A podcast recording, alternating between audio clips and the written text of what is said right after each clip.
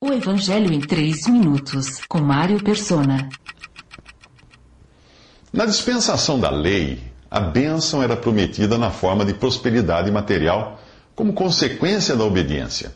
Por isso os homens buscavam obedecer, ou ao menos parecer que obedeciam, a fim de serem beneficiados com saúde e riquezas.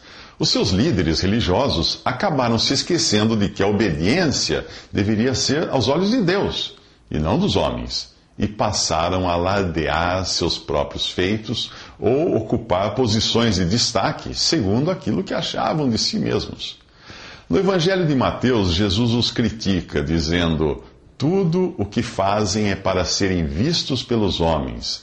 Eles fazem seus filactérios bem largos e as franjas de suas vestes bem longas gostam do lugar de honra nos banquetes e dos assentos mais importantes nas sinagogas, de serem saudados nas praças e de serem chamados de rabis, que quer dizer mestres. Isso está em, Lucas, em Mateus capítulo 23, versículos 5 ao 7. Filactérios eram fitas amarradas ao corpo com trechos das Escrituras. Ao alargar os seus filactérios, os líderes queriam exibir um maior conhecimento das Escrituras. Deus também havia ordenado que fizessem franjas nas vestes, mas não para serem vistas por outros, e sim como um lembrete para si mesmos. Ele disse: Quando vocês virem essas franjas, se lembrarão de todos os mandamentos do Senhor para que lhes obedeçam. Isso está em Números capítulo 15. Na cristandade, isso equivaleria hoje aos vários títulos eclesiásticos e teológicos que foram inventados pelos clérigos para se mostrarem superiores aos leigos. Mas o que os leigos acham disso? Eles gostam.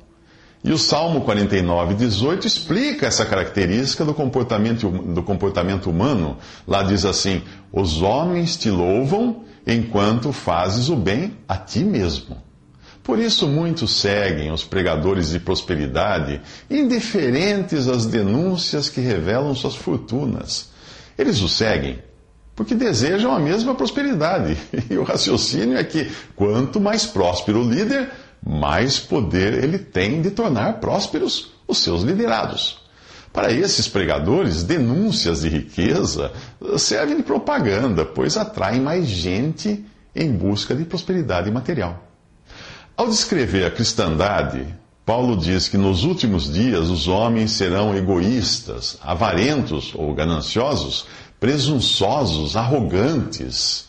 Isso está em 2 Timóteo capítulo 3. A lista de adjetivos continua e, e, diz também que eles fazem como os magos de Faraó, que imitavam os, os sinais que Deus fazia por meio de Moisés.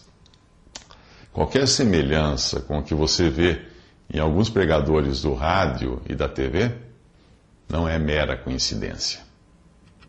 Visite 3minutos.net. Dúvidas? Visite respondi.com.br.